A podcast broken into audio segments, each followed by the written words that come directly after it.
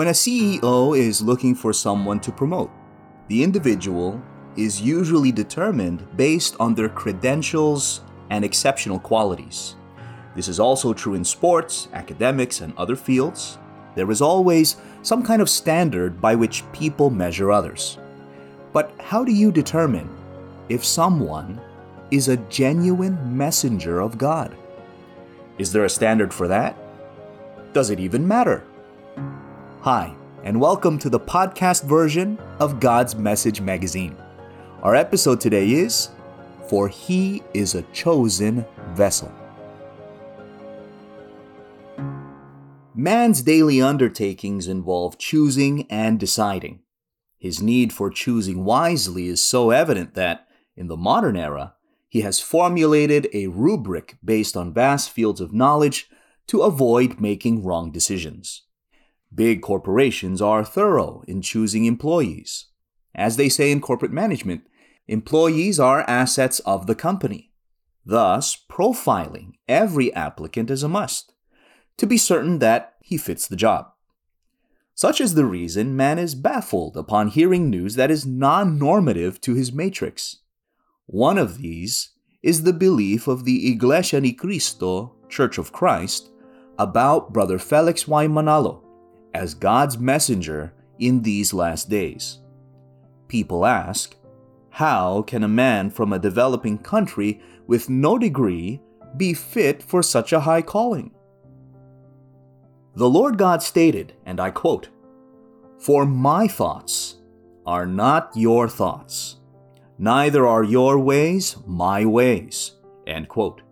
That was from the book of Isaiah, chapter 55, verse 8, in the New International Version. Man might set scholarly standards or put greater value in societal stature. But God clarifies that His standards are different from man's. In fact, in prophecy, the messenger he chose is likened to a worm, meaning people would reproach and despise him. That's based on Isaiah 41:14 and Psalm 22:6. This is the reason Church of Christ members are not surprised if others question the divine authority given by God to Brother Felix Manalo. What then is the basis of God in choosing those whom he sends? The Lord looks at the heart. I quote for you this So it was when they came that he looked at Eliab and said, Surely the Lord's anointed is before him. But the Lord said to Samuel, Do not look at his appearance or at the height of his stature, because I have refused him. For the Lord does not see as man sees.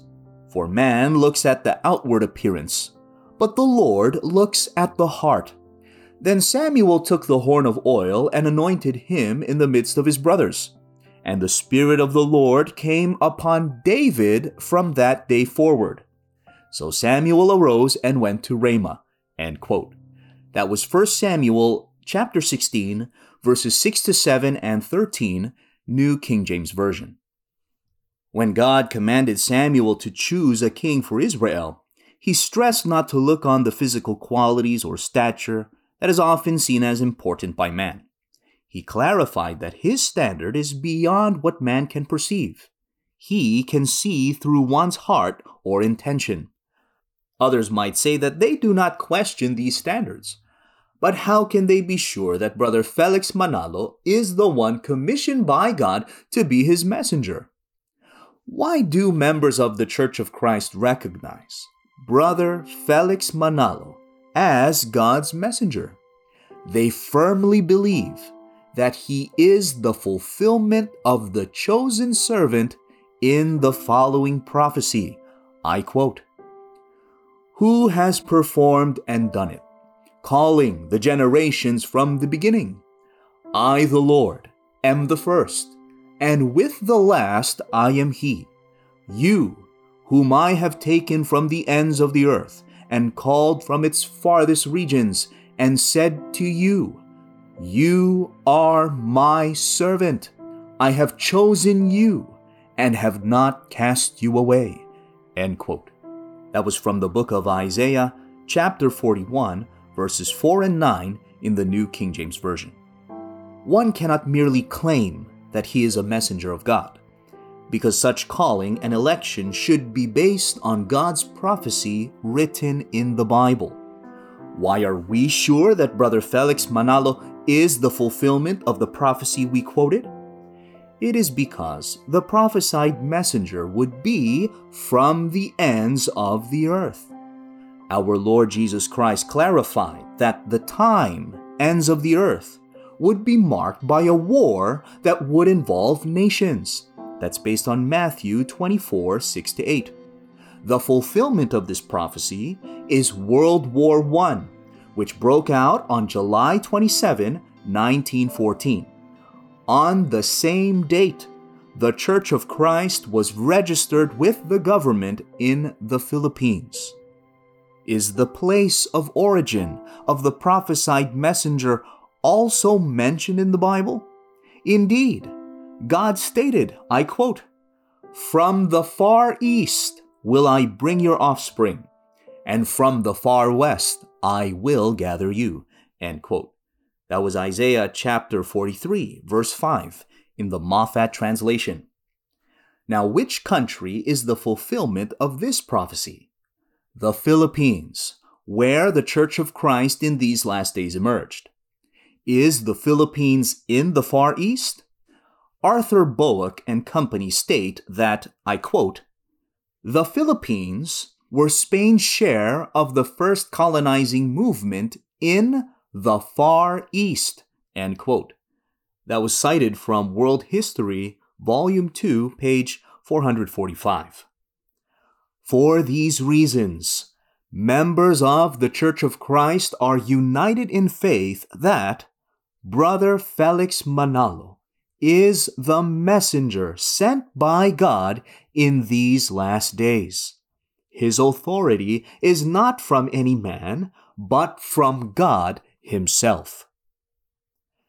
The Lord Jesus explained the important task of a messenger when he sent Apostle Paul to the Gentiles, saying, I quote, Go, for he is a chosen vessel of mine, to bear my name before Gentiles, kings, and the children of Israel. End quote. That was Acts 9:15 in the New King James Version. Such is the importance of God's messenger that Christ declared that those who receive the messenger whom he sent also receive him and the Father. That's based on John 13, verse 20. Apostle Paul, having been sent by God, is a chosen vessel. Thus, one must realize the nobility and sacredness of a messenger's duty, for he is the bearer of God's name, and for such reason, the doctrine that he will teach is not his, but the wisdom of God. That's based on John 7:16. Now is this true even in God's commissioning in these last days? How would Brother Felix Manalo victoriously carry out the work entrusted to him by God according to prophecy. Our Lord God made it clear in his promise for his chosen servant. I quote, Fear not, for I am with you. Be not dismayed, for I am your God. I will strengthen you. Yes, I will help you. I will uphold you with my righteous right hand. End quote. That was Isaiah chapter 41, verse 10 this time in the New King James Version. The righteousness that God promised his messenger in these last days is the gospel, or his words written in the Bible. That's based on Romans 1 16 to 17. This is why, when Brother Felix Manalo was still alive, he was quoted to have always reminded people not to believe in his words, but to have faith in God's words written in the Bible. Learning from the messenger, members of the Church of Christ faithfully follow all the commandments of God written in the Bible that he taught, for such is God's will for all his people. Aside from following the pristine gospel preached by the messenger, God's strict instruction to those who hear the preaching of the messenger is do not oppose them. I quote for you this All who rage against you will surely be ashamed and disgraced. Those who oppose you will be as nothing and perish. Though you search for your enemies, you will not find them. Those who wage war against you will be as nothing at all. That was Isaiah chapter 41, 11 to 12 this time in the New International Version. Those who go against God's elect are in a perilous path. They will perish and be no more. No one wants to suffer this misfortune. So people should desire the blessings brought about by God's commissioning of His messenger. One can benefit from God's commissioning in these last days by being united with those who are sent to preach the gospel. When Brother Felix Manalo passed away, God entrusted this divine task to the administration placed inside the church. That's based on Colossians 1:25 and 1 John 1:3. The obligation of the church to the administration placed by God is to love and appreciate them. I quote Brothers and sisters, we ask you to show your appreciation for those leaders who work among you and instruct you. We ask you to love them and think very highly of them because of the work they are doing. Live in peace with each other. End quote. That was 1 Thessalonians chapter 5 verses 12 to 13 in the God's Word translation. To love the leaders placed by God inside the church is not a new thing. He expects his people to think highly of them and appreciate the works that they are doing. This is why the love and respect of true Church of Christ members for their leaders has never changed since the time of Brother Felix Y. Manalo, to the administration of Brother Eraño G. Manalo, and up to the present leadership of Brother Eduardo V. Manalo. It is the Lord our God who expects his servants to be solidly united with those whom he chose to be vessels of his words.